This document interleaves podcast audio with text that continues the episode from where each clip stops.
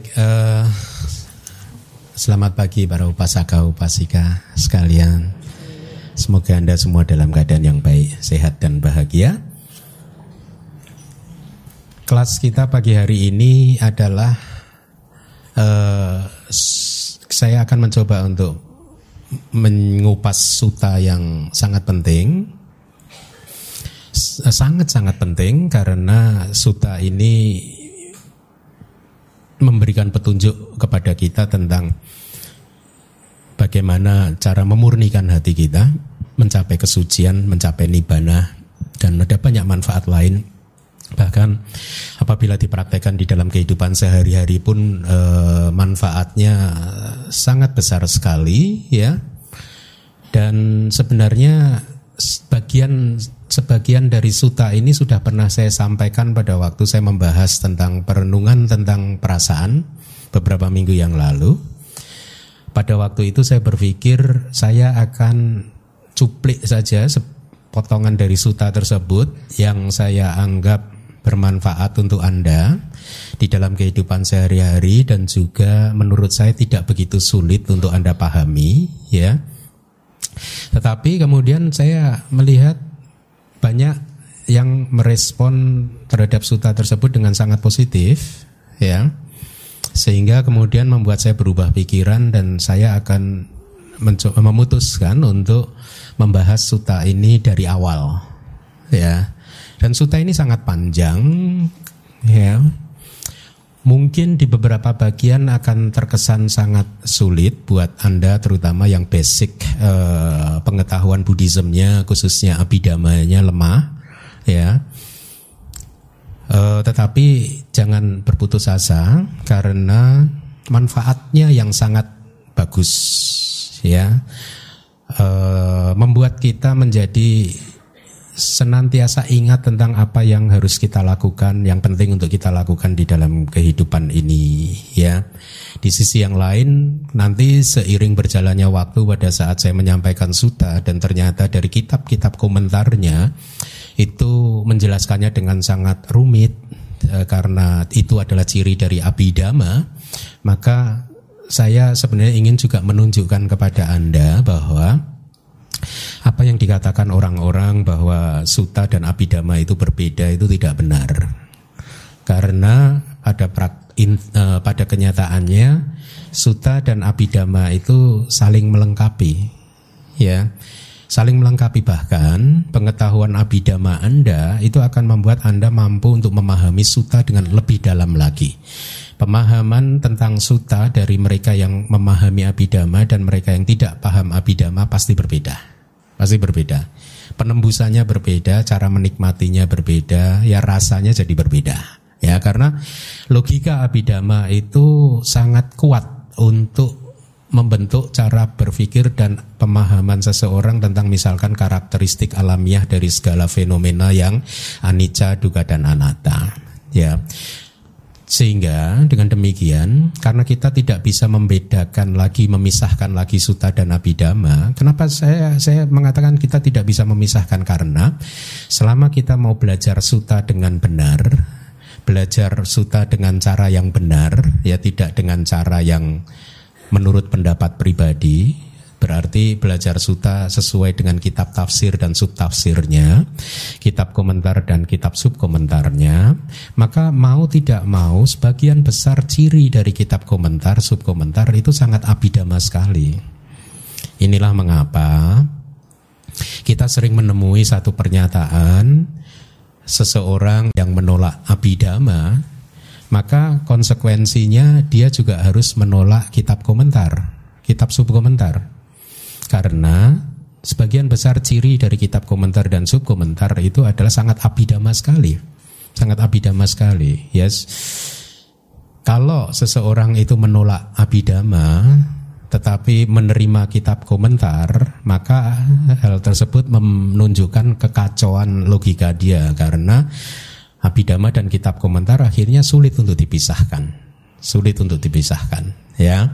Nah, nanti kita akan lihat seiring berjalannya waktu pada saat membahas poin-poin tertentu itu ciri abidamanya itu hmm, terasa sekali, terlihat sekali ya.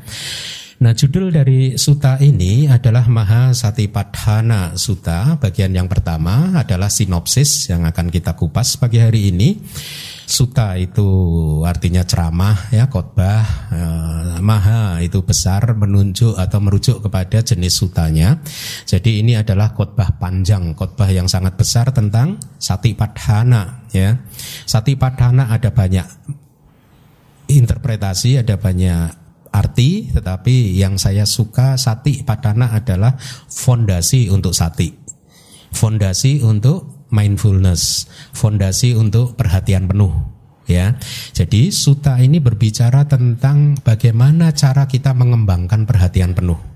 Sati adalah faktor mental atau energi batin yang sangat penting untuk meditasi kita, yang harus dikembangkan semaksimal mungkin dalam keadaan apa pun, dalam situasi apa pun, kapan pun dan di mana pun. Ya, kalau komponen-komponen batin yang lain harus dikembangkan secara seimbang. Misalkan samadhi, kita menempuh ingin mengembangkan samadhi. Tetapi samadhi ini tidak boleh berlebihan, artinya uh, komposisi antara samadhi dan wirya harus seimbang. Karena kalau samadhi ber, berlebihan, wirya usahanya itu kurang, maka akan tidak akan bisa juga mencapai sama samadhi konsentrasi benar ya. Sebaliknya misalkan wirya terlalu berlebihan juga tidak akan bisa mencapai sama samadhi. Nah, wirya harus seimbang dengan samadhi ya. Tetapi sati itu tidak mempunyai bandingannya. Artinya tidak harus seimbang dengan siapa-siapa. Makanya sati itu dikatakan seperti garam di dalam sayuran yang dibutuhkan di dalam sayuran apa pun. Artinya perumpamaan ini artinya ada sati itu dibutuhkan dalam keadaan apa pun. Yang namanya sati tidak pernah kelebihan. Tapi samadhi bisa kelebihan, sati tidak bisa kelebihan. Semakin banyak, semakin bagus. Nah, itu yang akan menjamin keberhasilan di dalam meditasi kita. Tetapi masalahnya adalah banyak dari kita tidak tahu sati itu apa, lalu bagaimana mengembangkan sati dan lain sebagainya kan. Oleh karena itulah suta ini menjadi sangat penting. Jadi judul sutanya dalam bahasa Indonesianya menjadi khotbah yang panjang tentang fondasi untuk perhatian penuh ya fondasi untuk mengokohkan perhatian penuh atau mindfulness atau sati ya. Dengan demikian, sati menjadi komponen yang sangat penting di dalam suta ini ya, meskipun nanti komentar akan menjelaskan kalau kita berbicara tentang sati di sini itu artinya kita juga berbicara tentang jalan mulia berunsur delapan yang lainnya, tujuh yang lainnya ya. Jadi kita tidak semata-mata berbicara tentang mengembangkan sati tapi kita juga sedang mengembang uh, berbicara tentang petunjuk bagaimana untuk mengembangkan tujuh jalan mulia berunsur delapan yang lainnya selain sati ya. Nah, komponen utamanya adalah sati. Arti dari sati itu semacam ingatan ya. Kalau Anda mengingat sesuatu maka itulah sati. Ya. Atau kalau digunakan menjadi kata apa? Hmm, benda ya.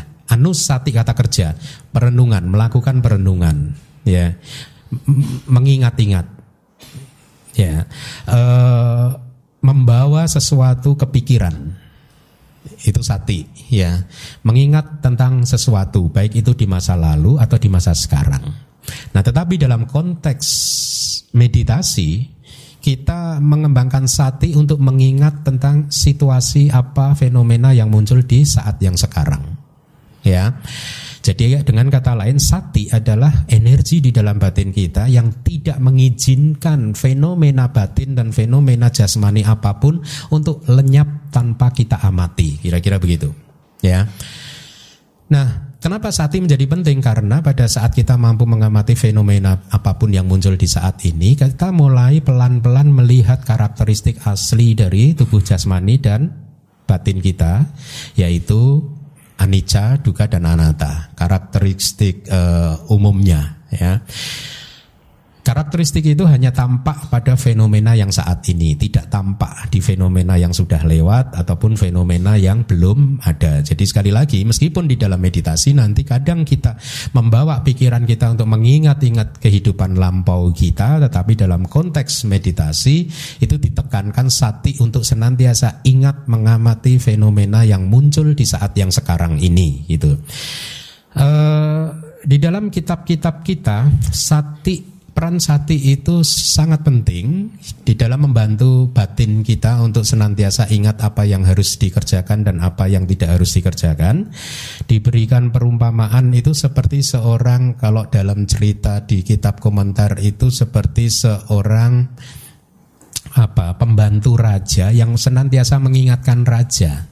Tapi saya rubah dikit di buku manual abidama yang bab kedua itu saya beri contoh seperti seorang sekretaris yang senantiasa mengingatkan pimpinan perusahaan tentang apa yang harus dilakukan. Misalkan ada jadwal apa yang harus dikerjakan di saat ini gitu. Jadi kira-kira ceritanya seperti ini. Pimpinan perusahaan karena dia memimpin perusahaan yang sangat besar sehingga urusannya banyak kadang dia lupa terhadap apa yang penting dan apa yang tidak penting. Oleh karena itu tugas dari sekretaris ini adalah untuk senantiasa mengingatkan kepada pimpinan perusahaannya. Jadi pada saat dia hadir mengingatkan pimpinan perusahaannya, eh bos ini loh ada sesuatu yang penting yang harus dilakukan. Eh bos itu nggak penting untuk dilakukan saat ini, yang harus dilakukan yang seperti ini. Nah itu tugas dari sekretaris tadi. Tapi sekretaris tidak sayangnya buat meditator atau uh, sekretaris yang masih kurang pandai, yang masih malas, sekretaris ini jarang hadir untuk mengingatkan bosnya. Dia hanya mengingatkan kadang-kadang saja, habis itu kemudian dia lupa lagi pergi dia. Jadi satinya, sekretarisnya itu nggak hadir senantiasa setiap saat. Nah inilah yang membuat kita tidak berkembang di dalam meditasi kita karena sati kita tidak senantiasa hadir setiap saat. Seperti sekretaris tadi, setelah mengingatkan dia pergi lagi. Pada saat dia pergi, sekretarisnya pergi, bosnya lupa lagi. Dia sibuk dengan kegiatan-kegiatan yang lain sampai kemudian sekretarisnya hadir lagi mengingat, "Eh, bos, kan tadi harusnya ini, bos, bukan yang itu, bos." Oh iya, iya, iya, akhirnya bosnya ingat lagi, ya. Nah, di dalam cerita ini sekretaris itu adalah perumpamaan untuk sati. Bos itu perumpamaan untuk batin kita, untuk pikiran kita, ya. Dengan kata lain, pikiran kita ini sering lupa Ya sati kan tadi adalah sesuatu atau energi batin yang bertanggung jawab pada memori kan, ingatan kan. Nah tanpa sati kita sering lupa, lupa tentang apa? Lupa untuk mengamati fenomena yang sedang muncul di saat ini bahwa sesungguhnya kehidupan ini akan bermakna kalau kita benar-benar memperhatikan tentang apa yang sedang terjadi di saat ini, apa yang terjadi di batin pikiran kita, perasaan kita, apa yang terjadi di dalam tubuh kita di saat ini itu yang penting. Tapi sering kali kita lupa lari ke masa lalu, lari ke masa depan. Kenapa? Karena Sati sebagai sekretaris sedang pergi meninggalkan pikiran kita ya. Nah, oleh karena itu Mahasatipadhana Sutta ini mengajarkan kepada kita bagaimana melatih sati ini supaya terampil rajin hadir setiap saat. Supaya pikiran kita ini tahu tentang apa yang baik yang harus dilakukan dan apa yang tidak harus dilakukan dan efek dari kemunculan sati adalah memurnikan batin kita. Setiap batin kita ini disertai dengan sati atau perhatian penuh atau dengan mindfulness, maka batin kita berada dalam keadaan yang indah. Kilesa tidak akan pernah bisa menyerang batin kita selama ada sati ya. Makanya perumpamaan yang kedua di dalam sati yang cukup bagus adalah sati ini sebagai penjaga gerbang pintu kerajaan, pintu gerbang kerajaan. Sebagai seorang penjaga pintu gerbang kerajaan, si penjaga pintu gerbang ini bertugas untuk menjaga pintu gerbang kerajaan. tidak hanya mengamati siapa yang keluar masuk, tidak hanya sebatas itu. Aspek memang benar sati adalah mengamati semua itu yang muncul dan lenyap. Nah, tidak terlewatkan untuk diamati tetapi ada aspek kedua dari sati yaitu kecerdasan. Cerdas itu dalam artian apa? Sati tahu mana yang diperbolehkan untuk masuk dan mana yang tidak diperbolehkan untuk masuk. Ya sebagai seorang penjaga pintu gerbang kerajaan si penjaga pintu gerbang ini tahu orang yang seperti apa yang boleh masuk ke kerajaan, tapi orang yang seperti apa yang tidak boleh masuk ke kerajaan. Ya tidak, ya. Kenapa? Karena kalau si penjaga pintu uh, gerbang kerajaan ini uh, tidak tahu tentang mana yang boleh dan mana yang tidak boleh, nanti ada penjahat yang ingin merampok kerajaan diizinkan saja masuk ya.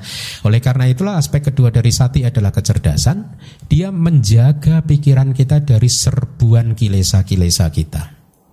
Ya, itulah mengapa kalau ada sati maka kita batin kita benar-benar dalam keadaan yang positif, loba, dosa, moha dan kilesa-kilesa yang lain tidak akan bisa mencengkeram atau menguasai batin kita. Inilah mengapa tadi di awal saya katakan suta ini sangat penting sekali karena akan membantu kita untuk mulai bisa meningkatkan kualitas kehidupan sehari-hari kita dan yang lebih penting lagi ini membantu kita untuk memurnikan batin kita mencapai kesucian, mencapai nibbana ya. Nah, bahkan sedemikian pentingnya suta ini sehingga uh, di akhir dari suta Mahasati Padhana Suta ini Buddha semacam memberikan satu jaminan kira-kira seperti ini para biku siapa pun yang telah mengembangkan empat sati padhana ada empat nanti sati padhananya ya yang akan kita pelajari secara demikian secara seperti yang diajarkan Buddha di perenungan terhadap empat satipadana tentang empat objek.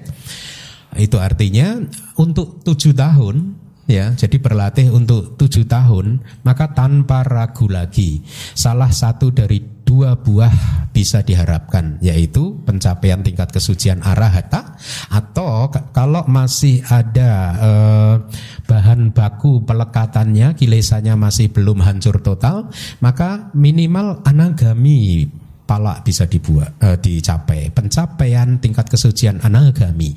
Ini jaminan Buddha di akhir dari suta ya. Eh, pelan-pelan karena suta ini panjang jadi mungkin Anda akan kita akan bahas jaminan tadi semester depan. Tidak. Nah, bahkan Buddha kemudian menurunkannya lagi. Jangankan tujuh tahun, kalau enam tahun juga seperti itu bisa mendapat. Terus turun lagi lima tahun, empat tahun, tiga tahun, dua tahun, satu tahun, setengah tahun, enam bulan, lima bulan, empat bulan, tiga bulan, dua bulan, satu bulan sampai tujuh hari. Kalau benar-benar beruntung istilahnya ya, bukan beruntung ya. Ini ya, parami kita ini sudah cukup bagus, latihan kita sudah cukup bagus. Bahkan dalam praktek dengan menggunakan Mahasati Padana Sutta ini selama tujuh hari saja salah satu dari dua pencapaian bisa diharapkan tanpa ragu Buddha mengatakan. Ya, cuman masalahnya kan Anda sudah sering berlatih lebih dari tujuh hari kan belum Ya masalahnya karena kita mungkin belum memahami suta ini dan belum dibimbing oleh guru yang tepat ya dan kondisinya juga belum pas ya. Jadi lihatlah garansinya itu yang diberikan oleh Buddha sangat bagus ya. Buddha adalah seorang sama sam Buddha yang memahami cara bekerjanya batin, pikiran dan uh, apa pun yang ada di dalam alam semesta. Oleh karena itu kita yang mempunyai sadar terhadap Buddha harusnya me yakini bahwa apa yang disampaikan oleh Buddha ini adalah sesuatu yang kalau benar-benar kita jalankan pasti akan terwujud. Nah, mari kita akan eh, kita lihat dulu. Uh,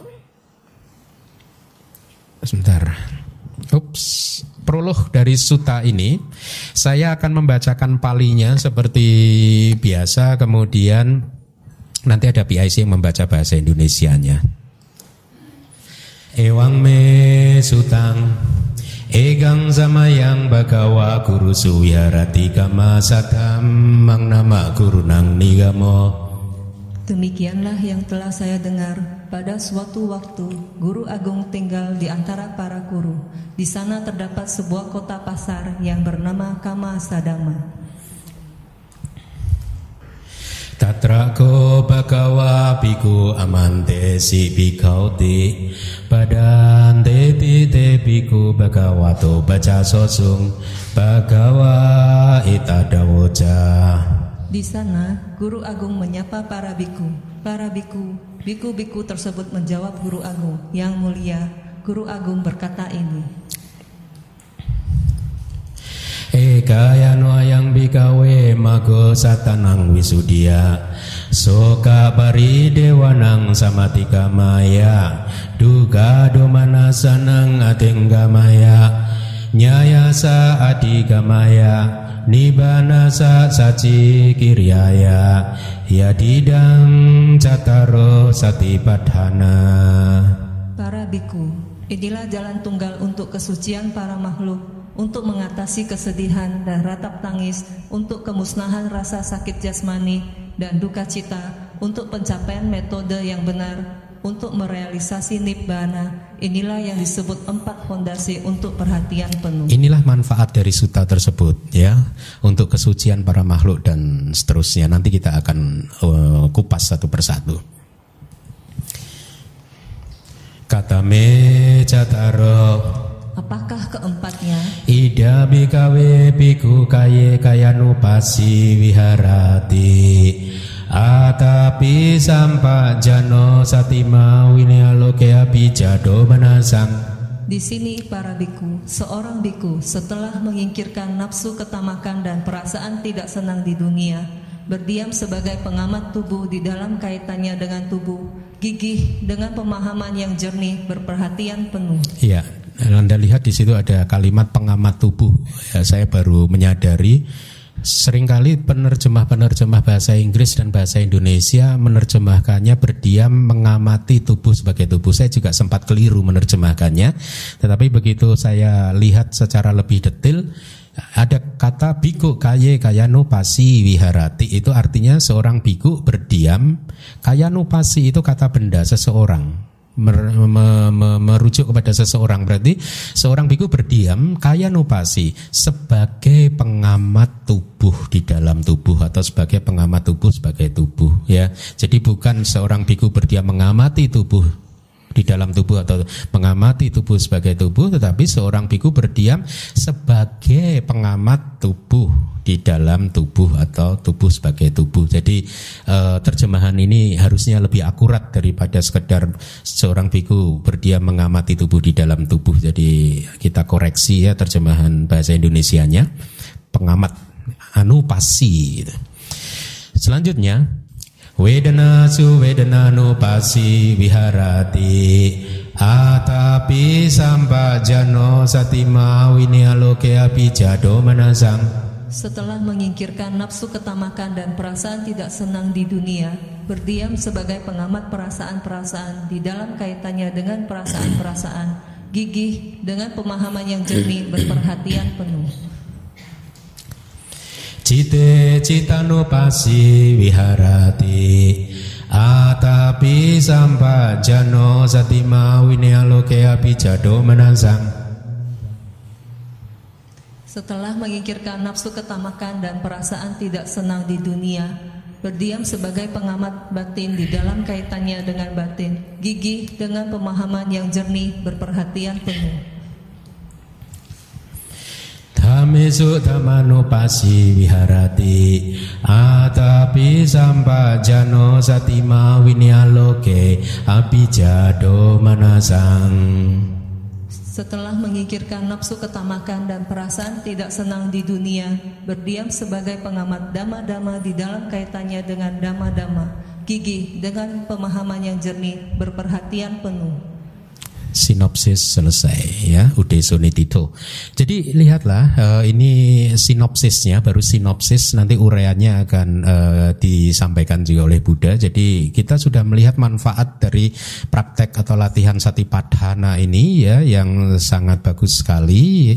Uh, Poinnya adalah kalau kita benar-benar menjadi murid Buddha atau orang zaman dahulu, pada saat dia dicekam oleh soka paridewa, misalkan rasa kesedihan ya yang sangat mendalam, ratap tangis atau uh, pada saat dia sedang dicekam oleh rasa sakit jasmani atau rasa sakit hati, sakit batin, mereka mengatasinya dengan cara meditasi. Ya, kan tadi kan ada kan uh, uh, apa? Uh, manfaatnya tadi. Eh kaya no yang bikawe magosat tanang wisudia untuk kesucian makhluk. Soka bari dewa nang sama tika maya untuk mengatasi soka dan bari dewa untuk mengatasi kesedihan dan ratap tangis dan seterusnya. Nah jadi cara untuk mengatasinya dengan mengembangkan perhatian penuh sesuai dengan petunjuk Buddha di Mahasati Padana Sutta. Tapi orang-orang zaman now Mengatasinya dengan apa? Kalau lagi sedih, nonton film, ya kemudian apa? Makan, tidur, gitu, traveling, ya? atau bahkan uh, hanyut dalam minuman beralkohol, kemudian narkoba dan lain sebagainya. Pada saat tubuhnya sakit dia minum painkiller rasa pembunuh uh, pembunuh rasa sakit, drug dan lain sebagainya ya. Tetapi orang zaman dulu kalau kita ikut nasihat Buddha, maka inilah jalan untuk mengatasi itu semua sesungguhnya. Nanti ada contoh-contohnya yang diberikan di dalam kitab uh, komentar. Jadi problem sehari-hari kita bisa diselesaikan dengan praktek Mahasati Padana Suta ini. Makanya suta ini sangat penting. Oleh karena itu, pelajarilah atau kalau bisa hafalkanlah sutanya ya sehingga Anda semacam mendapatkan guidance, petunjuk yang tentang bagaimana cara kita mengelola kehidupan ini pada saat kesulitan-kesulitan itu datang kepada diri kita. Lihat, Buddha tidak mengajarkan kalau Anda sedang sedih berdoalah, tidak ada. Ya, praktekkan empat satipadhana ini, itu yang diajarkan oleh Buddha. Mari kita lihat penjelasannya. Tadi ada kata ewang me sutang demikianlah yang setelah saya dengar ya. E, jadi itu kitab komentar menjelaskan apa yang didengar itu yang didengar adalah khotbah tentang fondasi untuk perhatian penuh. Saya di sini adalah yang Arya Ananda. Jadi e, apa seperti yang kita ketahui yang Arya Ananda ini adalah sepupu dari Buddha ya. Kata e, menurut catatan kitab kita lahir pada hari yang bersamaan dengan Buddha. Beliau ini adalah yang bertugas untuk mengulang semua dhamma ya di konsili pertama. Jadi pada saat Buddha sudah parinibbana, tiga bulan setelah parinibbana, kemudian uh, yang Arya Mahakasapa berinisiatif untuk mengumpulkan 500 arahat yang kemudian dikenal pertemuan ini dikenal sebagai konsili yang pertama ya. Di dalam konsili yang pertama ini Uh, tujuannya adalah untuk mengumpulkan semua ajaran-ajaran uh, Buddha ya. Kenapa uh, yang Arya Mahakasapa itu berkepentingan untuk mengumpulkan ajaran uh, uh, Buddha karena ada kecenderungan setelah Buddha parinibbana murid-murid mulai menginterpretasikan ajaran Buddha menurut interpretasi masing-masing beropini. Untuk mencegah itu maka ajarannya harus dikumpulkan kemudian dilafalkan dan kalau disetujui dilafalkan bersama-sama, kemudian dihafalkan bersama-sama. Karena waktu itu budaya tulis belum ada, sehingga para bante itu e, melestarikan ajaran Buddha itu dengan cara menghafalnya, ya, menghafalnya uh, di luar kepala.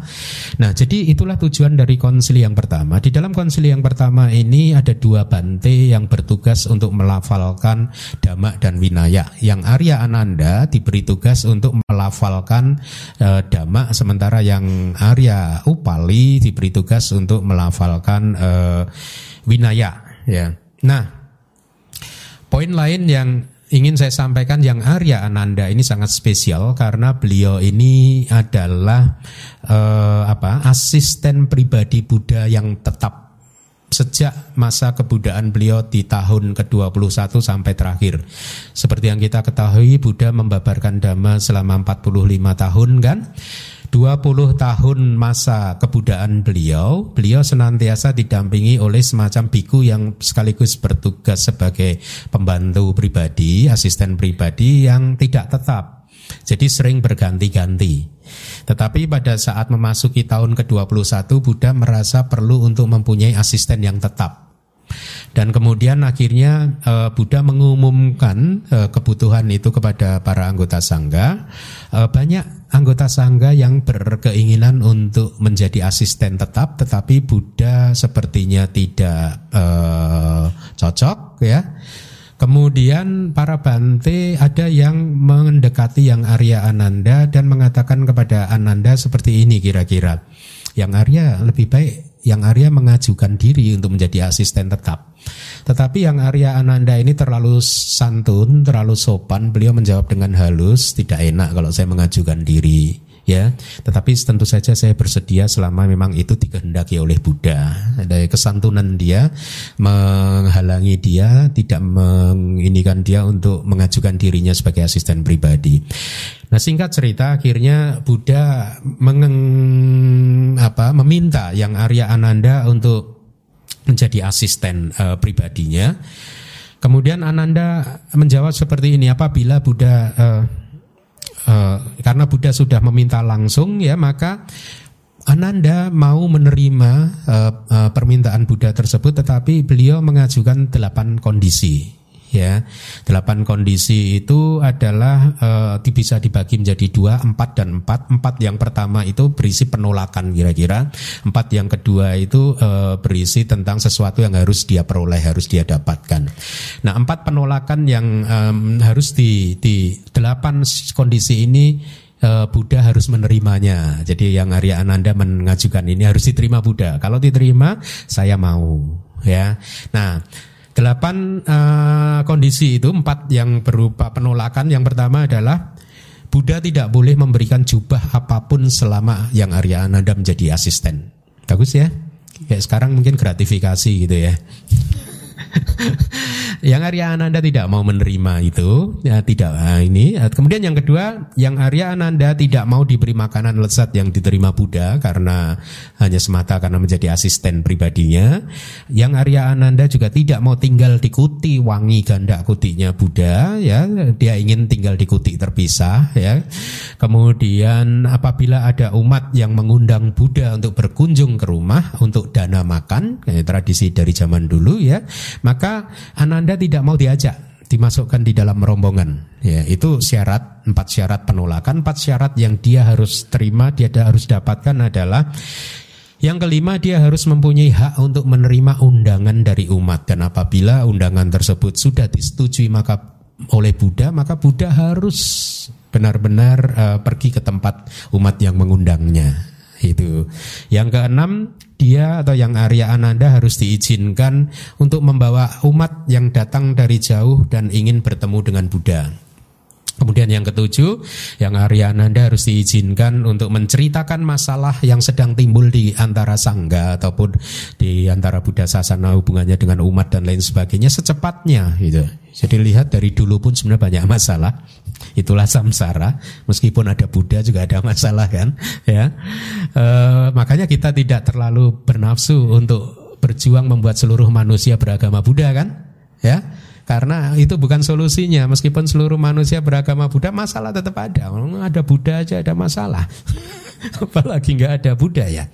Jadi apabila Ananda memiliki keraguan, maka dia juga harus diperbolehkan untuk menemui Buddha guna menghalau keraguannya. Yang terakhir, yang kedelapan, Buddha harus meng, nah, yang penting Buddha diminta diharapkan mengulang semua khotbah apa pun yang disampaikan ketika tidak ada yang Arya Ananda. Poin delapan ini sangat penting. Inilah mengapa yang Arya Ananda bisa hafal semua uh, dhamma bahkan sebelum uh, banyak sekali dhamma yang dibabarkan oleh Buddha tanpa kehadiran Ananda tapi Ananda masih hafal, masih ingat karena syarat yang kedelapan ini tadi dan syarat yang kedelapan ini berkaitan dengan kata demikianlah yang telah saya dengar. Jadi Anda sekarang paham ya kronologinya itu seperti itu gitu. Uh, Ya. Jadi suta ini dibabarkan ketika Buddha itu tinggal di sebuah kota seperti yang tadi sudah dibaca yang bernama Kamasa Dhamma ya di sebuah negara kerajaan yang bernama Kuru ya. Diceritakan bahwa di wilayah tersebut tidak ada wihara untuk tempat tinggal uh, Buddha ya. Tetapi ada satu uh, di satu kota tersebut terdapat sebuah hutan yang sangat lebat, sangat menyenangkan untuk didiami, terletak di uh, tidak jauh dari sumber air dan tidak jauh dari keramaian kota sehingga mudah untuk berpindah patah.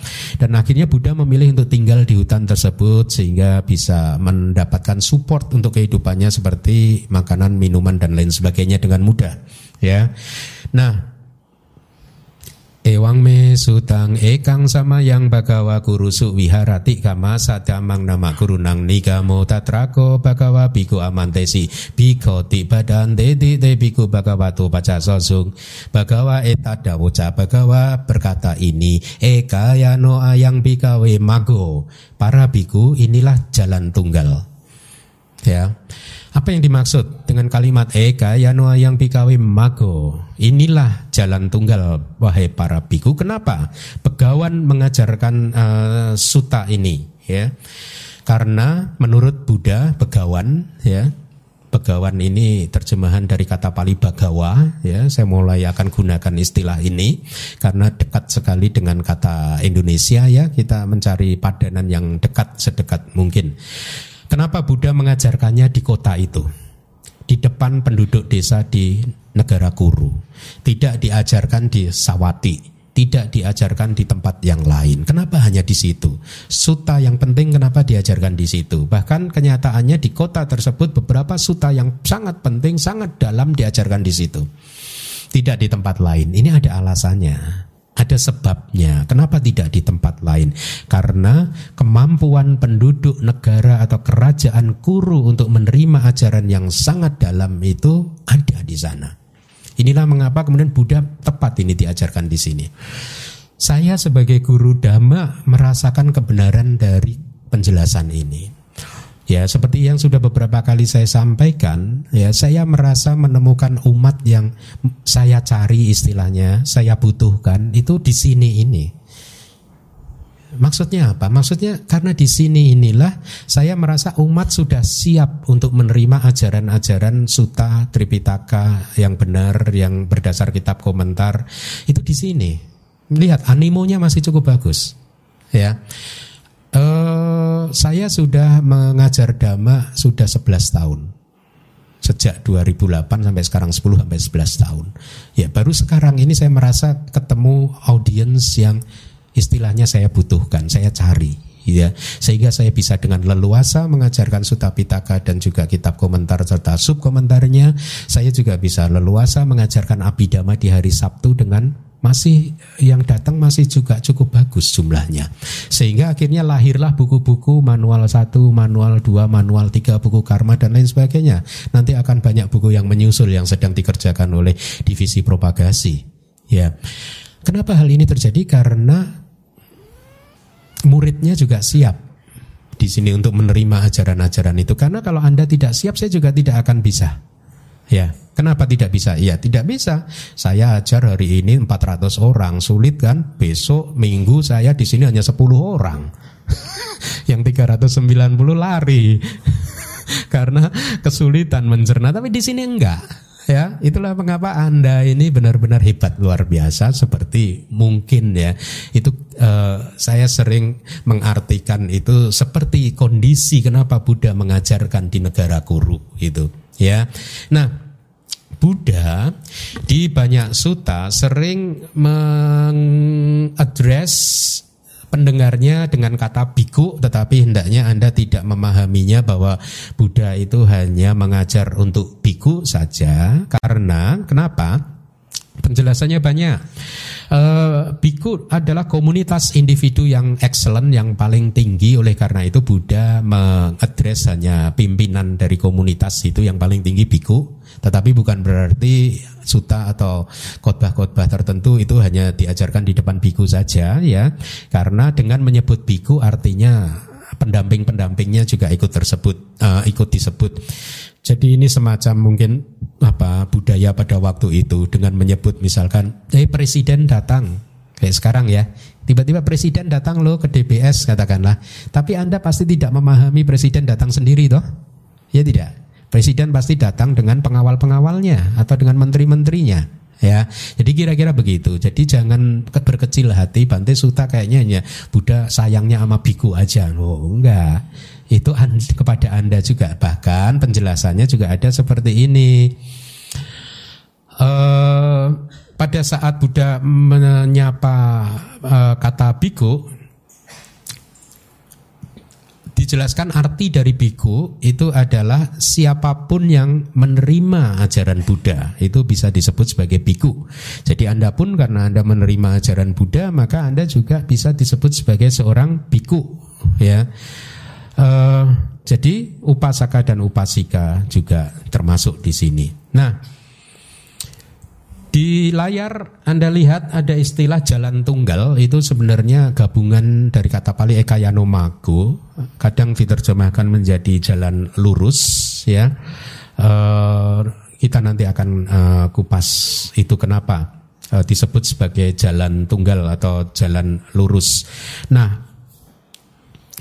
di kitab komentar juga disebabkan kenapa uh, suta ini uh, dibabarkan seperti yang kita ketahui tidak ada sesuatu yang muncul tanpa sebab ya.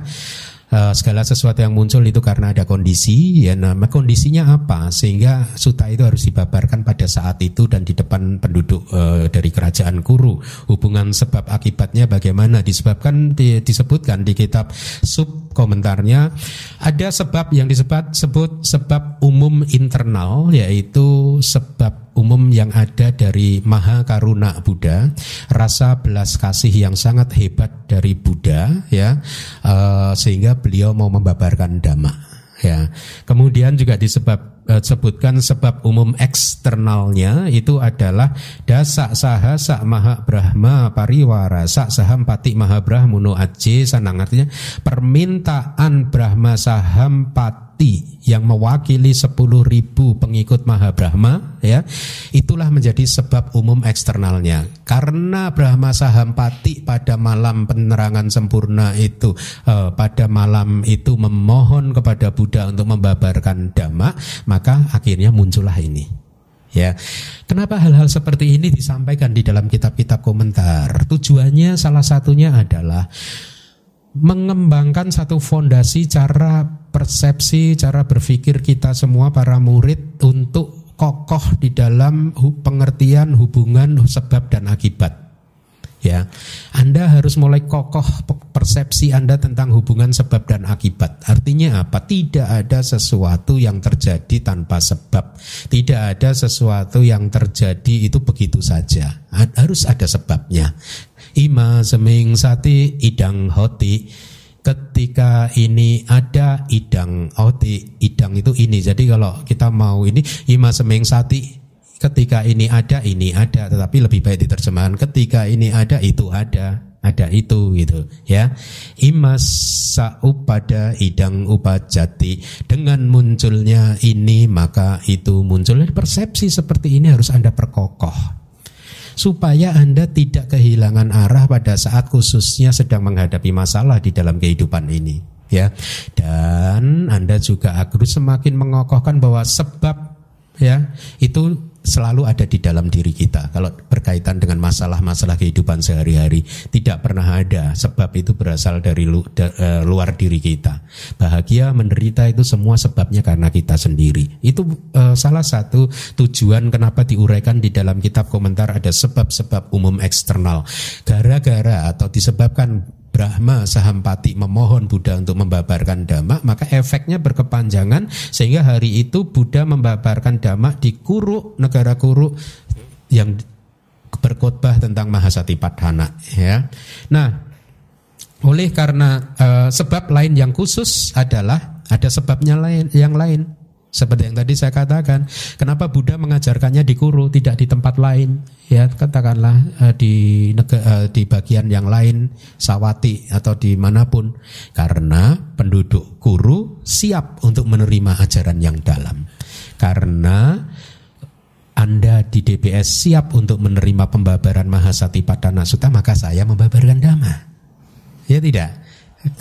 Sadu. Karena kalau menurut saya Anda nggak siap, saya juga nggak akan lihat. Nanti kalau menurut saya Anda ngantuk, ngantuk, ngantuk, ngantuk, besok saya akan damatok tanpa laptop aja.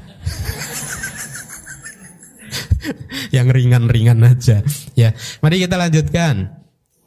Ini menarik ini. Diceritakan bahwa penduduk negara Kuru, ya, itu ada empat komunitas ya. Catuk parisa ya empat majelis empat kumpulan yaitu ada kumpulan biku, komunitas biku, komunitas bikuni, upasaka dan para upasika yang selalu dalam keadaan sehat tubuh, jasmani dan pikiran karena negara mereka ini diberkahi dengan iklim yang ideal. Dan karena mereka ini bisa hidup bersama dengan kondisi yang sangat nyaman, rukun, ya, rukun, ya.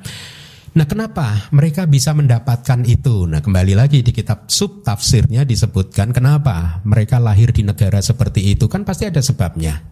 Ya tidak. Kenapa bukan orang lain yang lahir di situ? Kenapa harus mereka yang lahir di situ? Ada sebabnya. Sebabnya adalah karena kekuatan kebajikan yang telah mereka lakukan di masa lalu bahasa palinya kata punya tabala kekuatan kebajikan yang sudah dilakukan mereka di masa lalu lagi hubungan sebab dan akibat. Ya. Kenapa Anda lahir di sini tidak di tempat lain? Ya, itu ada hubungan sebab dan akibatnya gitu. Kuru itu bukannya negara yang imajiner seperti yang dipahami oleh beberapa orang dianggap ini hanya dalam cerita tidak ada kenyataannya negara kuru ada negara kuru itu ada kalau di zaman modern itu kira-kira ada di Delhi sekarang baik New Delhi maupun Old Delhi Kuru itu ada di sana. Jadi sejak zaman Buddha aja Kuru itu sudah hebat. Inilah mengapa kemudian berkembang jadi ibu kota negara India kan? New Delhi, Old Delhi. Nah Kuru itu ada di sekitar sana. Iklimnya waktu itu bagus. Kalau sekarang panas di sana, kering juga ya Delhi ya.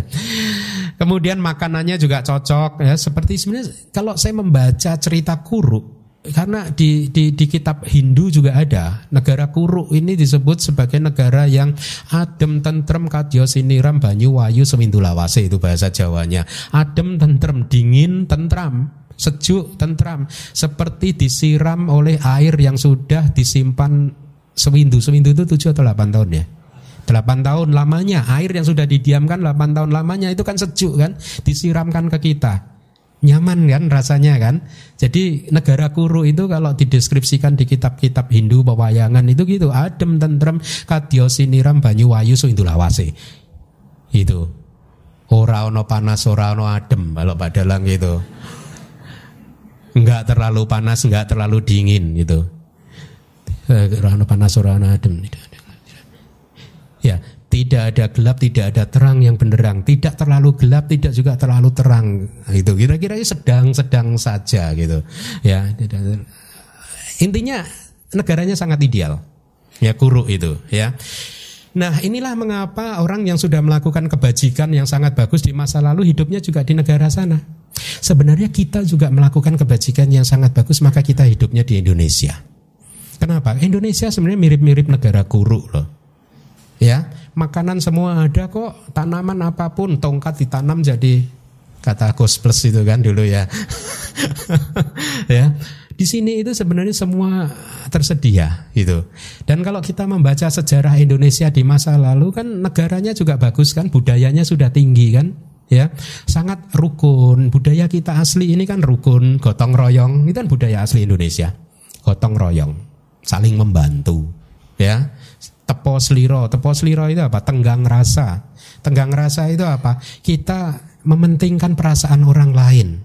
Itu budaya kita. Saya sayangnya sekarang ini saya lihat mulai ada saya transformasi ya, anicca ya. Benih-benih perpecahan. Ya harusnya kan kita ini sebagai satu keluarga ini yang rukun gitu ya. Ya. Nah, kembali lagi uh, anicca ya kita ya.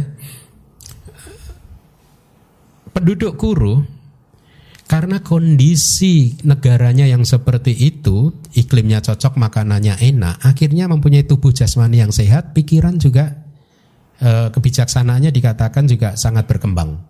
Ya, karena tidak ada problem yang cukup berarti. Makanan ada tersedia, cuaca bagus, ya. Anda bayangkan negara yang mempunyai empat musim itu, kalau pas lagi musim dingin misalkan, mereka harus lari ke timur, hmm? Tidak seperti kita kan ya. Nah, mereka memiliki tingkat kebijaksanaan yang cukup tinggi sehingga mereka e, menurut Buddha bisa memahami suta seperti ini gitu. Bagaimana dengan kita? Bisa nggak memahami suta ini? Kita lihat ya minggu depan ya. Nggak nggak nggak saat ini minggu depan nih. Ini kan penuh nih. Minggu depan kalau kosong. ya tapi kan susah loh Bante Sutanya ingat hati-hati perjalanan di dalam samsara ini adalah perjalanan untuk menguatkan otot-otot parami kita. Seperti ceramah hari Minggu kemarin saya sampaikan kenapa ada orang yang spontan berdana, ada yang tidak spontan berdana. Ya, ada yang mikir-mikir gitu, ada yang mikir setelah berdana menyesal. Aduh kegedean tadi itu harusnya. Kenapa ada yang loss itu? Ya karena ototnya yang sudah loss itu dia udah latihan tuh banyak kehidupan, ototnya udah gede. Huh? Kalau yang masih menyesal, ah sayang aduh besok lagi harus lebih hati-hati ya, jangan sebanyak ya. Itu ototnya masih kecil, masih kecil ya. Sila juga begitu, ada yang menjaga sila mati-matian, ada yang ceroboh ya karena parami parami ini harus kita kembangkan kita berjalan di dalam samsara ini perjalanan yang jauh ya. Oleh karena itu, mumpung saat ini kita terlahir sebagai manusia, kuatkanlah otot-otot Anda. Dana, sila, nekama, panya, dan seterusnya. Ada 10 parami itu. Kuatkan otot-otot itu, ya. Praktekkan itu seperti Anda menjaga nyawa Anda ya bahwa dalam kehidupan ini ada hal yang penting yaitu saya kuatkan ke kemampuan saya berdana mempraktekkan sila ya nekama dan lain sebagainya itu ya nah jangan menyerah. Kalau Anda saya itu heran ya kok. Susah ya Bante belajar Tripitaka. Nggak apa-apa. Harus dimulai dari sekarang. Sekarang susah kan anicca. Besok kan gampang ya tidak. Kalau anda sekarang tidak memulainya lalu kapan? Mumpung sekarang lahir jadi manusia. Saya beritahu ya. Dulu sebelum jauh sebelum zaman Buddha Gotama ini dulu sebelum zaman Buddha ini ada jam dua Buddha sebelumnya ada seorang biku tinggal di gua. Ya. Dia menghafalkan abidama di dalam gua. Kusala dhamma, kusala dhamma, kata dhamma, kata medama, kusala, ya, ya seming, kama, wacara, kusalang cita. Dan seterusnya dihafalkan. Terus ada 500 kelelawar di dalam gua itu. Kelelawar, kelelawar. Bukan manusia, kelelawar tinggal di gua itu dia bergelantungan dia mendengar biku itu. Kusala dama kusala dama kata dama oh, bagus sekali ya. Didengarkan terus. Jadi setiap kali biku itu melafalkan abidama dia bergelantungan nggak terbang mendengarkan itu. Ya. Mendengarkan terus gitu. Ternyata itu adalah karma baik.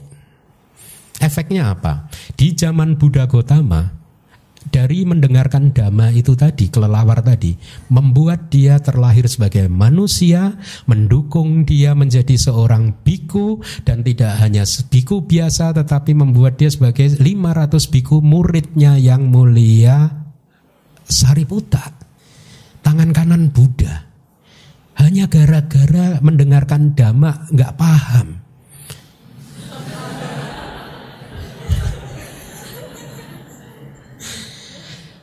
Anda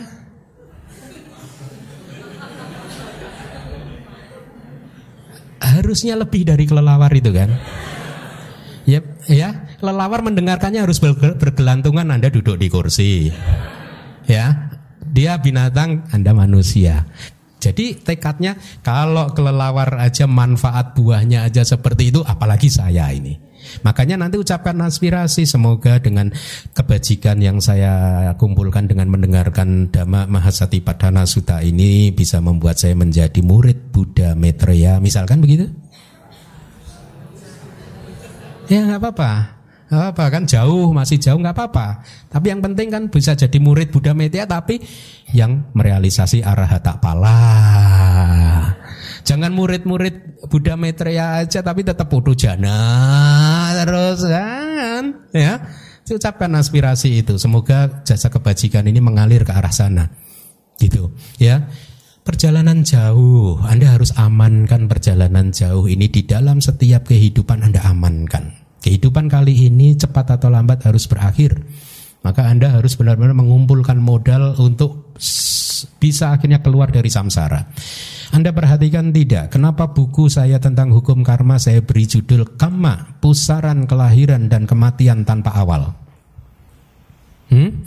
Kenapa saya tidak? Uh, artinya apa? Arti tersiratnya apa? Ya, sudah pasti ini tanpa awal. Tapi bisa berakhir nggak pusaran kelahiran ini? Bisa berakhir dan bisa juga tidak berakhir. Ya, tidak ada jaminan kita semua bisa keluar dari samsara. Kalau kita nggak berusaha, ah tapi sampai jano zatima itu kata-kata Buddha tadi di Suta menjadi seseorang yang gigih, ya dengan atapi sampak jano dengan pemahaman yang jernih, satima dengan penuh perhatian. Kalau kita tidak menjadi orang yang gigih, mempunyai pemahaman yang jernih, tidak mempunyai, tidak disertai perhatian penuh atau sati, nggak ada harapan kita keluar dari samsara. Gigih. Berjuang yang gigih. Ya mumpung saat ini lahir jadi manusia kapan lagi? Bersyukur ada DBS, Anda bisa dekat dengan DBS, bisa mendengarkan. Lihatlah yang tidak mendapat kesempatan ini. Makanya kenapa kita harus upload di YouTube. Karena supaya sebanyak mungkin manusia yang memahami bahasa Indonesia bisa mendengarkan dhamma. Ya. Nah, jadi saya sudah dorong Anda ingat kelelawar aja tekun bergelantungan loh pada lo. Susah kan coba Anda udah dienakkan duduk di kursi nggak harus bergelantungan gitu kan. Jadi tekunlah untuk mendengarkan uh, suta yang sangat berharga ini. Mari kita lanjutkan. Seperti seorang laki-laki yang mendapatkan sebuah keranjang emas harus mengisinya dengan berbagai bunga atau setelah mendapatkan sebuah kotak emas harus mengisinya dengan tujuh macam permata ini hanya perumpamaan saja maka demikianlah setelah mendapatkan kumpulan penduduk negara Kuru yang siap yang dengan kondisi yang tadi sudah disebutkan maka begawan atau Buddha mengajarkan ajaran yang sangat dalam ini. Kenapa? Karena kesiapan tubuh, batin, jasmani, tubuh jasmani serta daya kebijaksanaan yang mereka miliki maka mereka mampu untuk menerima ajaran yang sangat dalam seperti yang dibabarkan di Mahasati Padana Sutta. Sutta ini oleh karena melihat dan mempertimbangkan kemampuan mereka untuk menerima ajaran yang dalam, maka Begawan mengajarkan ini. Ini penjelasan dari kitab uh, tafsirnya ya. Suta yang sangat dalam maknanya ini setelah menempatkan subjek meditasi untuk mencapai tingkat kearahatan di 21 tempat di salah satunya di Kuru ya. Di sini Begawan melihat penduduk yang siap karena apa? Silanya bagus. Nanti akan kita lihat bagaimana mereka menjalani kehidupan sehari-harinya. Ini salah satu hal yang menarik di kitab komentar maupun subkomentar karena kita mendapatkan keadaan rakyat informasi atau background story dari satu suta ya. Maka demikianlah di sini Bagawan mengajarkan ajaran yang dalam lainnya di Kuru itu seperti misalkan Mahanidana Suta, sutanya sangat rumit ya Kemudian Sati Padhana Suta bukan yang Maha Sati Padhana Suta tapi Sati Padhana Suta versi ringkasnya gitu. Kemudian Saro Pama Suta juga diajarkan di Kuru itu semua sutanya sangat dalam sekali. Ruko Pama Suta juga di sana. Radha Pala Suta sepertinya sudah diajarkan oleh Bikuni Pasadika di DBS ini. Magandia Suta itu juga sutanya sangat bagus. Aninja Sapaya Suta juga uh, diajarkan di sana. Dan kemudian di negara tersebut uh, secara alamiah empat kumpulan empat komunitas biku bikuni upasaka dan upasika itu melatih dan mengembangkan sati padhana di kehidupan sehari-hari ya. Bahkan pembantu atau budak itu biasanya juga saling berbicara dengan penuh perhatian ya. Berbicaranya lembut santun pelan tidak teriak-teriak penuh emosi itu ya sangat ini gambarannya seperti penduduk kita dulu. Nusantara zaman dulu itu dikatakan orangnya lembut santun ya, guyup rukun harmonis ya dan lain sebagainya. Bahkan kitab komentar mengatakan ketika mereka sedang mencuci di sumur atau menimba air di sumur ya atau di, berada berkumpul di tempat-tempat pemintalan ya, saya tidak pasti. Ini ini saya terjemahkan jadi pemintalan. Bahasa palinya itu kantana dhana kantana. Saya tidak menemukan kata pali kantana. Dhana itu tempat kan? Tapi tapi seperti saya cek di tempat lain itu seperti pem, tempat pemintalan gitu. Ya tapi saya nggak pasti selalu pembicaraan yang terjadi adalah pembicaraan yang bermakna, bukan pembicaraan yang tidak bermakna, bukan omong kosong. Selalu pembicaraannya itu dengan didorong, uh, disupport didukung oleh sati ya. Apabila beberapa perempuan bertanya kepada perempuan yang lain, Ama A itu pronunciasinya Ama diadopsi oleh Indonesia jadi Ma ya. Memang gitu bahasa palinya Ama gitu A M M A tapi bukan E M A K. Tapi cara membacanya juga gitu Ama gitu. Ya. Mama artinya mama ya. Kamu berlatih mengembangkan satipatana yang mana gitu. Kemudian apabila dijawab tidak tidak yang mana pun yang saya latih, maka orang tersebut akan dicela, dikecam. Hidupmu sungguh memalukan, walaupun kamu hidup tapi sesungguhnya kamu itu mati, katanya gitu, ya. Dan kemudian dia diajarkan salah satu dari empat satipadana yang akan kita pelajari, ya. Tetapi apabila orang tersebut menjawab saya berlatih yang ini atau berlatih yang itu, maka akan dijawab oleh yang lainnya sadu, sadu. Biasakanlah seperti itu. Makanya saya kalau dengan komunikasi apa pun saya membiasakan seperti itu kan? Sadu sadu. Karena dengan mengucap sadu itu artinya Anda mengapresiasi dan itu menyuburkan hati Anda karena itu adalah juga satu dari sepuluh kebajikan. Ya jadi biasakanlah kalau melihat orang lain melakukan perbuatan yang baik sadu sadu gitu. Jangan kemudian iri hati ya sok-sokan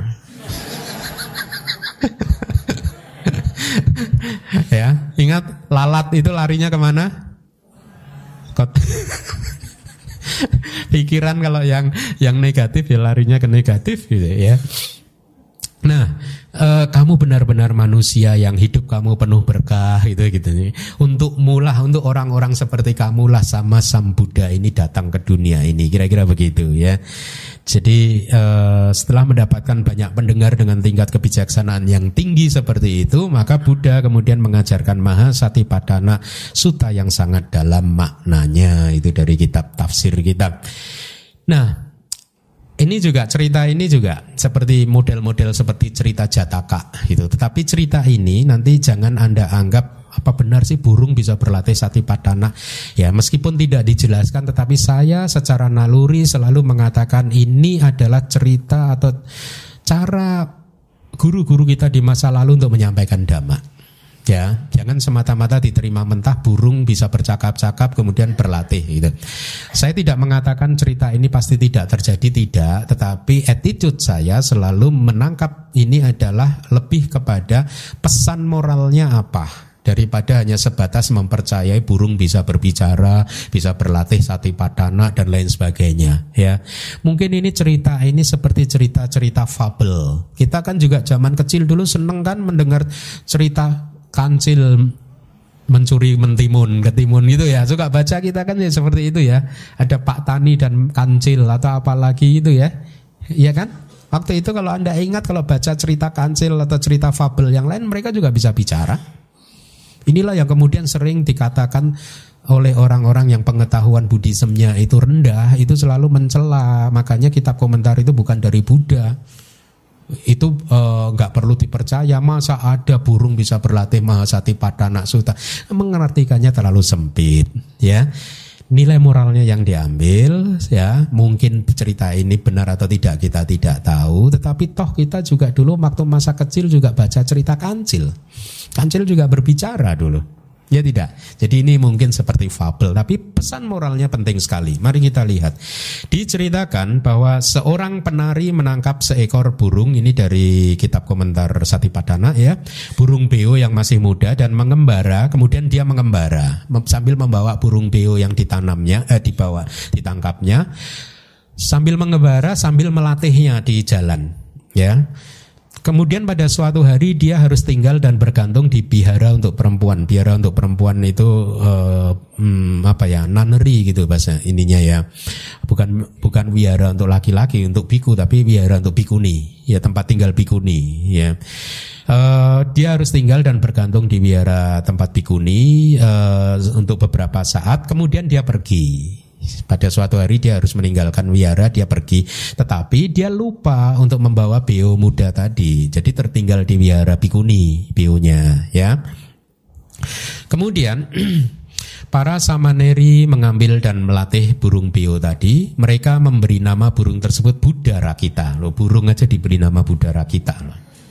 Artinya apa sih Buddha Rakita? Protected by Buddha atau terdijaga oleh Buddha itu dilindungi oleh Buddha kira-kira itu pada suatu hari melihat burung tersebut duduk di depannya Mahateri kepala biara bikuninya berkata Buddha Rakita apakah kamu berlatih meditasi?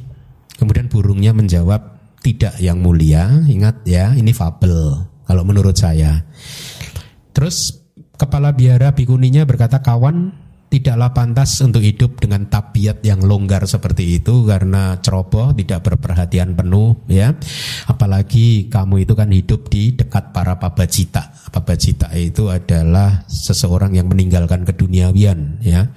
Oleh karena itu beberapa objek dari penerapan batin hendaknya dipraktekkan. Itu kira-kira seperti itu ya. Objek meditasi hendaknya diharapkan atau dipraktekkan oleh karena kamu sebagai seekor burung itu kan tidak bisa melakukan sesuatu yang uh, dalam ya, maka lakukanlah pengulangan ini saja yang sederhana, tulang, tulang, tulang, tulang gitu. Untuk pada saat melihat apa pun yang terlihat hanya tulang, tulang, tulang.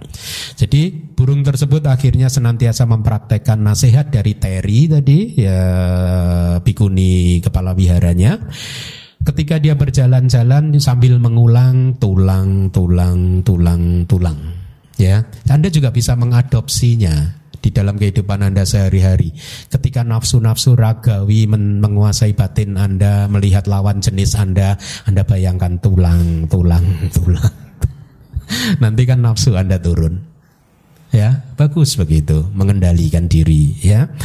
Kemudian pada suatu hari di pagi hari ketika matahari pagi bersinar menerangi Seekor burung duduk di puncak kubah. Burung yang lain duduk di puncak kubah Kemudian mencengkeram beo tersebut Menerkam mencengkeram beo tersebut Dengan kuku-kukunya. Si beo tadi berteriak kiri-kiri Bukan kanan-kiri kanan-kiri ya. Itu berteriak teriakan burung itu ya. Mungkin kiki-kiki gitu ya kiri-kiri gitu. Kemudian para samaneri mendengarnya dan berkata, "Yang mulia, budara kita telah dicengkram oleh seekor burung. Mari kita bebaskan dia." gitu ya. Kemudian uh, mereka mengambil sebongkah tanah dan lain-lain mengikuti burung tersebut dan akhirnya membebaskan budara kita. Terry membawanya pulang, kepala bikuninya, meletakkannya di depan dia dan berkata, Budara kita, ketika dicengkram oleh burung, burung tersebut, apa yang kamu renungkan? Kemudian yang mulia, burung tadi menjawab, saya tidak memikirkan apa pun. Yang saya pikirkan hanya onggokan tulang yang pergi terbang setelah mengambil onggokan tulang yang lainnya. Nah, gitu. Jadi apa? Tidak ada persepsi aku, milikku, diriku, laki-laki, perempuan, manusia, burung yang ada hanyalah onggokan tulang mencengkeram onggokan tulang yang lainnya, gitu. Ya. Di tempat manakah dia akan menyerakkannya? Demikianlah yang mulia, saya hanya merenungkan onggokan tulang, tulang, tulang, tulang, kira-kira seperti itu. Tidak ada persepsi burung mencengkeram burung, gitu ya. Kemudian bikuninya menjawab bagus, bagus budara kita. Di masa depan nanti lihat itu. Hal tersebut tadi akan menjadi kondisi untuk kehancuran kelahiranmu. Artinya kondisi untuk burung tersebut keluar dari samsara. Anda lihat nilainya sangat hebat sekali. Walaupun itu terjadinya satu juta tahun ke depan tidak apa-apa. Yang penting keluar dari samsara. Daripada muter-muter, ya nggak ada akhir karena bisa tanpa akhir. Anda kita semua ini tidak ada jaminan keluar dari samsara kalau nggak mau berlatih. Oleh karena itu berlatihlah dengan benar dan untuk berlatih dengan benar pahamilah suta ini dengan baik. Demikianlah dalam hal ini bahkan binatang pun juga menggeluti meditasi sati padhana. Ingat seperti tadi di awal saya sampaikan kalau buat saya ini hanyalah cerita seperti fabel tetapi pesan moralnya penting. Artinya apa? Satu, semua makhluk itu harus berlatih meditasi satipadana. Kemudian eh, dalam kondisi apa pun ya, kita harus tetap mengembangkan perhatian penuh meskipun bahaya sedang mengancam kita seperti burung tadi yang bahaya sedang diancam persepsi tentang aku milikku laki-laki perempuan manusia burung harus dienyahkan Ya, yang ada hanya nama, rupa, batin dan jasmani. Ya. Nah, di suta dikatakan di masa depan itu di kalimat tadi. Lihat di masa depan. Anagate itu bahasa palinya ya. Karena tidak di masa sekarang di masa depan. Kenapa? Karena selama dia masih menjadi burung maka dia tidak bisa menjadi arahat. Jadi dia harus lahir dulu jadi manusia atau jadi alam makhluk dewa dan di atasnya baru dia bisa jadi arahat ya. Makanya kalau saya membaca kitab komentar kitab subkomentar itu saya itu sering kagum karena ini kitab ditulis berdasarkan memori loh zaman dulu sebelum ada penulisan buku. Bagaimana para guru di masa lalu bisa menulis dengan konsistensi yang tinggi, konsisten. Konsistensinya itu hebat sekali. Ya, misalkan begini, kalimatnya itu di masa depan. Di, ya karena di masa sekarang nggak mungkin, nah, konsisten gitu.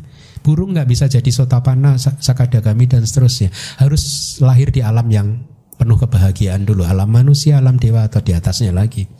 Gitu. Ya. Uh, lakukanlah perbuatan baik demi kedamaian dan kebahagiaan batin anda ya di saat ini. Karena apa pun perbuatan baik itu bisa menjadi kondisi buat anda buat kita semua untuk keluar dari samsara untuk kehancuran kelahiran kita ya. Mari kita lanjutkan. Dalam hal ini yang dimaksud dengan jalur tunggal eka yana ya, jalur tunggal kita akan kupas makna ini ya. Adalah satu jalan ya. Sebenarnya kata eka yana itu terdiri dari dua kata yaitu eka plus ayana ya disambung jadi eka ayana eka itu satu ayana itu berasal dari kata kerja eti yang berarti menuntun ke satu tempat membawa ke satu tempat membawa ke tujuan. Jadi eka ayana itu artinya jalan yang membawa ke satu tujuan. Harusnya disambung dengan eka yana maga. Eka yana magu. Jalan yang kalau disusuri, dijalani akan menuntun kita untuk menuju ke satu tempat. Itu artinya ya. Tapi di sini saya sebutkan sebagai jalur tunggal, saya terjemahkan sebagai jalur tunggal. Artinya adalah satu jalan, tidak jalan yang bercabang, satu jalan lurus ya. Sungguh Jalan di sini maksudnya adalah jalan lintasan, saluran, jalanan, jalan bebas hambatan, jalur untuk mencapai jalan, perahu dan juga jembatan untuk menyeberang, rakit dan juga jembatannya untuk menyeberang sampai ke pantai seberang, kira-kira seperti itu. Menyeberang dari samsara menyeberang ke nibana, ya. Nah, uh, sehingga Ekayano Mago itu artinya jalan yang pergi menuju ke satu tujuan. Satu tujuan itu adalah nibana yang pasti ya. E, jadi di sini hanyalah sinonim untuk istilah jalan gitu. Tapi yang dimaksud dengan eka ayana jalan tunggal dikatakan di sini dengan nama jalur ayana ya jalur menuju ke satu tempat oleh karena itu para biku inilah jalan tunggal eka yano ayang bikawe mago. Wahai para biku inilah jalan yang menuju ke satu tempat atau inilah jalan tunggal. Di sini berarti para biku satu jalan ini adalah jalan bukan saluran yang bercabang dua atau bukan jalan yang bercabang dua. Inilah makna yang harusnya dipahami. Karena ini adalah jalan tunggal, maka pada saat Anda benar-benar sudah berjalan di atasnya dan Anda berjalan, Anda pasti akan sampai tujuan. Karena ini satu jalur saja. Sudah bukan dua jalur sehingga Anda tidak mempunyai resiko untuk salah jalan lagi. Ya. Begitu Anda sudah masuk di jalan, Anda akan sampai ke tujuan. Sudah tidak ada belokan lagi, sudah tidak ada. Ini jalannya lurus. Itu kira-kira maknanya seperti itu. Nanti seperti yang akan Anda lihat, uh, jalan tunggal akan dikupas ada lima penjelasan yang uh, berbeda ya, sangat bagus untuk mengetahui ini. Uh, jalan ini tidak bercabang sehingga kita pasti mencapai pembebasan kalau kita mempraktekannya sudah tidak ada belokan lagi. Jadi begitu mengembangkan jalan mulia berunsur delapan maka kita pasti akan mencapai nibana itu artinya ya. Kenapa nibana dikatakan sebagai satu tujuan, tujuan satu-satunya nibana karena kitab tika kita atau kitab sub tafsir sub komentarnya mengatakan hi nibana gami mago anyo aditi artinya apa? Sesungguhnya ya atau karena tidak ada jalan menuju nibana yang lainnya. Jadi kalau ingin mencapai nibana tidak ada jalan lain selain jalan mulia berunsur delapan ini yang dikembangkan diajarkan melalui sati padana ini. Itulah mengapa ya uh, sering kali di Suta Buddha mengatakan di luar sasana ini sudah tidak ada lagi uh, jalur kesucian untuk mencapai nibana. Tidak ada lagi. Hanya Buddhism yang mengajarkan kita untuk mencapai nibana ya hanya Buddhism yang bisa melihat dengan nyata bahwa sebenarnya sesungguhnya tidak ada roh yang kekal hanya Buddha yang bisa melihat bahwa sesungguhnya surga pun tidak kekal hmm? Jadi cukup masuk akal pada saat Buddha mengatakan hanya di dalam sasana inilah ada jalan mulia berunsur delapan yang apabila dikembangkan akan bisa membuat seseorang mencapai nibbana. Di luar tidak ada lagi. Ya. Nah, eh, Kenapa sati padhana ini dimaksudkan sebagai jalan tunggal? Ya kalau dianggap sati ini jalan tunggal bukankah di dalam jalan mulia berunsur delapan yang lainnya itu ada banyak dama-dama yang lain? Seperti misalkan sama didik sama sangkapa sama waca dan seterusnya. Ya uh, pandangan benar pikiran benar dan seterusnya. Kenapa hanya sati ini yang dianggap jalan? Tidak seperti itu ya. Artinya uh, jalan mulia berunsur delapan yang lainnya itu tidak terpisahkan dengan sati. Ya, apa yang kita praktekkan di sini nanti sesungguhnya mengembangkan semua jalan mulia berunsur delapan, tidak hanya sati yang kita kembangkan. Satu lagi, atau disebut jalan tunggal karena harus dijalani oleh satu orang. Ya, oleh satu orang itu artinya a tanpa teman Anda tidak bisa berlatih meditasi itu istilahnya yuk pergi menuju ke nibana bareng-bareng yuk. Nah, kalau kamu belum mencapai, saya tidak akan mencapainya. Mari kita bersama-sama suami istri. Nggak bisa. Pada akhirnya kita harus bertanggung jawab pada kehidupan kita sendiri-sendiri. Hmm? Ya, latihan ini harus dijalani sendiri tanpa teman. Ya, setelah meninggalkan keramaian dan terpisah dari kehausan melalui batin yang terpisah. Ya, pawi wita cita harus dijalani itu harus dilalui pergi dari samsara menuju ke nibbana. Tadi dikatakan uh, harus dijalani oleh satu orang artinya tanpa teman ya. Tanpa teman itu artinya adalah wupakhathakayata. Keadaan tiada teman dan tiadanya diri sebagai yang kedua ya. Uh, benar-benar harus dijalani sendiri, tidak ada yang bisa menolong kita Ya, tidak ada yang bisa menolong juga suami Anda, istri Anda. Anda masing-masing harus menolong diri Anda sendiri. Tidak ada yang bisa memberikan kalau katakanlah suami mencapai sama-sama di ya istrinya belum. Suami nggak bisa memberi ini saya beri sama-sama di saya 10% nggak bisa. Atau 50% deh biar kita sama-sama nggak bisa. Ya. Tidak ada yang bisa memberikan Anda jalan mulia berunsur delapan, ya Anda pun juga tidak bisa memberikannya kepada siapa pun. Semua harus bertanggung jawab terhadap kehidupan kita uh, atau Anda sendiri-sendiri. Tidak ada yang bisa menolong kita selain diri kita sendiri. Buddha juga tidak bisa, dewa juga tidak bisa, siapa pun makhluk tidak bisa dijadikan penolong. Tapi Dhamma yang menjadi penolong kita. Oleh karena itu, kita harus belajar Dhamma karena Dhamma sesungguhnya adalah guru kita. Sejak Buddha Parinibbana, pengganti Buddha adalah Dhamma dan Vinaya. Tripitaka adalah guru kita. Oleh karena itu, karena Tripitaka adalah guru kita, maka Anda harus kenal Tripitaka. Kalau Anda nggak kenal Tripitaka, Anda nggak kenal guru Anda. Hmm? Bukan Bante Keminda yang menjadi guru Anda, tapi Tripitaka yang menjadi guru Anda. Ya. Tadi dikatakan eh, yang B terpisah dari kehausan, pawi wita cita tiadanya kehausan sebagai yang kedua tanha dutia bawa itu artinya. Artinya apa? Tiada kehausan sebagai yang kedua. Artinya kalau kita bermeditasi ya jangan disertai oleh tanha. Yang bagaimana itu bermeditasi disertai tanha? Saya akan bermeditasi sebelum mencapai sotapati maga dan pala saya tidak akan bangkit. Nah bisa jadi itu tanha nafsu. Hmm? Karena efeknya ternyata Anda menderita. ya tidak? Waduh, kok belum ya? sudah satu jam ini sudah belum ya udah jadi sotapana belum kok nggak enak sakit-sakit semua nah itu bukti bahwa itu adalah tanha karena tanha adalah asal mula dari penderitaan kebenaran mulia yang kedua jangan terlalu bernafsu bermeditasi ingin mencapai ini ingin mencapai itu ya. Lalu bagaimana kalau eh, bermeditasi yang tanpa disertai oleh tanha? Ya kita bermeditasi hanya belajar teorinya apa yang harus kita lakukan di selama meditasi kemudian kita berusaha untuk mempraktekkan apa yang sudah kita pelajari. Kalau hasilnya bagus kita tersenyum, kalau hasilnya tidak bagus kita pun juga tersenyum, tidak menderita ya. Jadi bermeditasi tanpa tanha. Dengan kata lain, mempraktekkan maha satipadhana suta tanpa tanha, tanpa kehausan, tanpa nafsu ingin menjadi ini ataupun ingin menjadi itu. Itu yang dimaksudkan.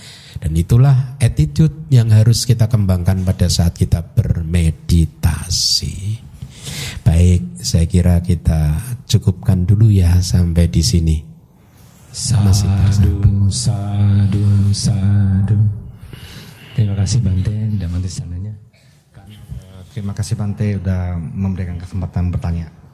Tadi Bante mengatakan uh, burung beo yang cuma merenungkan uh, tulang, tulang, tulang. Apakah sedemikian gampangnya Bante? Kalau dalam kehidupan misalnya kita dirampok, ah cuma tulang, rampok tulang ya udah biarin. Uh, misalnya kalau kita ada orang utang nggak bayar ya udah sama-sama tulang gitu loh, udah biarin aja. Apakah sedemikian gampangnya Bante? cuma merenungkan begini kita bisa mencapai gitu bang. Ya uh, satu saya akan jelaskan dulu kata perenungan karena saya yakin banyak disalah artikan perenungan sering diartikan sebagai merenung itu berpikir gitu ya artinya berpikir berarti jauh dari realitas yang ada ya. Tetapi istilah anusati itu lebih kepada melihat secara berulang-ulang yang kemudian di makanya saya lebih memilih pengamat bukan perenung. Karena saya melihat ada kecenderungan salah tafsir, salah pemahaman kalau merenungkan dianggap itu merenung ya memikirkan sehingga lupa untuk mengamati apa yang ada saat ini. Itu, apa yang sedang muncul di saat ini. Itu. Ya, oleh karena itu arti lain dari anusati itu adalah dia mengamati secara berulang-ulang. Ya, anusati anu itu berulang-ulang ya, pengamatannya berulang-ulang. Nah, dengan pengamatan yang berulang-ulang akhirnya tumbuhlah pengetahuan dan kebijaksanaan. Ya, itu yang harus dipahami. Selama medita uh, kita membahas suta ini nanti kita akan sering ketemu dengan kata perenungan atau merenungkan atau saya lebih uh, cocok dengan pengamat mengamati gitu ya. Karena ini lebih benar. Di dalam meditasi kita tidak berpikir tentang apa pun. Dalam meditasi yang ada adalah kita melihat apa yang muncul dan apa yang lenyap. Kita lihat saja. Tidak berpikir justru pikiran menghambat realisasi. Ya renungan sebagai pikiran itulah yang malah menghambat tercapainya samadhi, menghambat tercapainya uh, uh, pengetahuan yang benar ya. Nah, Anda yang sudah mencapai samadhi akan bisa memahami apa yang saya sampaikan dengan lebih jelas, apa yang saya maksudkan dengan hanya mengamati. Karena pada saat Anda mencapai samadhi yang cukup kokoh, maka di sana proses pengamatan yang apa adanya mulai terlihat dengan mudah jelas terang benderang ya e, tanpa usaha apa pun ya seolah-olah terjadi dengan otomatis begitu saja. Nah, tadi dikatakan di dalam suta burung diajarkan untuk merenungkan tulang-tulang tulang gitu. Ya, karena dia adalah burung ya. Nah, ajaran untuk burung aja susah dipahami. Karena dia adalah burung maka diajarkan oleh terinya tadi hanya untuk merenungkan tulang, tulang, tulang, tulang. Tetapi sesungguhnya kalau kita sebagai manusia, pemahaman kita tidak sebatas hanya terhadap pemahaman kata-kata saja seperti burung tersebut. Itu kan pemahaman kognitif. istilahnya memahami burung lain sebagai tulang, dirinya sebagai tulang. Itu bukan pemahaman realisasi. Ini adalah pemahaman uh, yang muncul dari persepsi, dari pikiran si burung. Tapi itu pun sudah mampu menghalau rasa sakit tubuh dia. Hmm, itu pun sudah mampu menjaga hati dia supaya tidak diserbu oleh kilesa sehingga dia bisa menerima itu dengan lapang dada. Nah, terhadap pertanyaan Anda, apakah segampang itu Bante kalau kita e, nanti di dalam kehidupan sehari-hari menghadapi keadaan yang berat, tergantung realisasi kita. Ya. Tergantung orang per orang. Ada yang berat, ada yang merasa itu ringan. Tergantung latihannya, tergantung kapasitasnya tergantung kontainernya. Kalau seseorang yang sudah berlatih pasti akan mudah menerima itu. Ya. Kalau seseorang belum biasa berlatih pasti akan berat menerima itu ya. Tetapi cerita tadi itu memberikan arah kepada kita tentang bagaimana seharusnya kita lakukan. Hmm? Jadi kalau bahkan kalau uang misalkan ditipu orang, bagaimana arah yang kita lakukan? Kita boleh tagih, tetapi tidak boleh dengan kilesa nagihnya. Ya toh? Tagih kalau dibayar bagus, kalau kita sudah berusaha keras meminta tagihan itu kok nggak dibayar ya kita tidak memunculkan kilesa. Nah, itu sudah cukup. Bukan berarti pasrah saja tulang-tulang-tulang. Ya dikejar, tapi kilesa jangan ada ya jangan ada kilesa itu jadi ya, suta ini adalah pedoman tentang bagaimana kita seharusnya bersikap di dalam kehidupan. Seiring nanti berjalannya kelas ini nanti akan kita temui perenungan tentang tubuh tentang batin perasaan dhamma dhamma itu banyak nanti.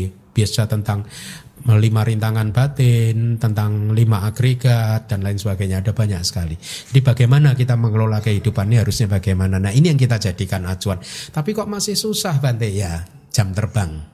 Akhirnya kita harus latihan.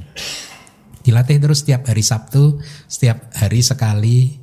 Nanti Desember ikut retret. Nah baru oh iya Bante bisa Bante. Sekarang saya tagihan macet 10 m tenang aja Bante. Ya. Bukan tidak bisa, bisa itu ya. Oke, okay. bagus bagus bagus. Sama-sama. Terima kasih Bante. Uh,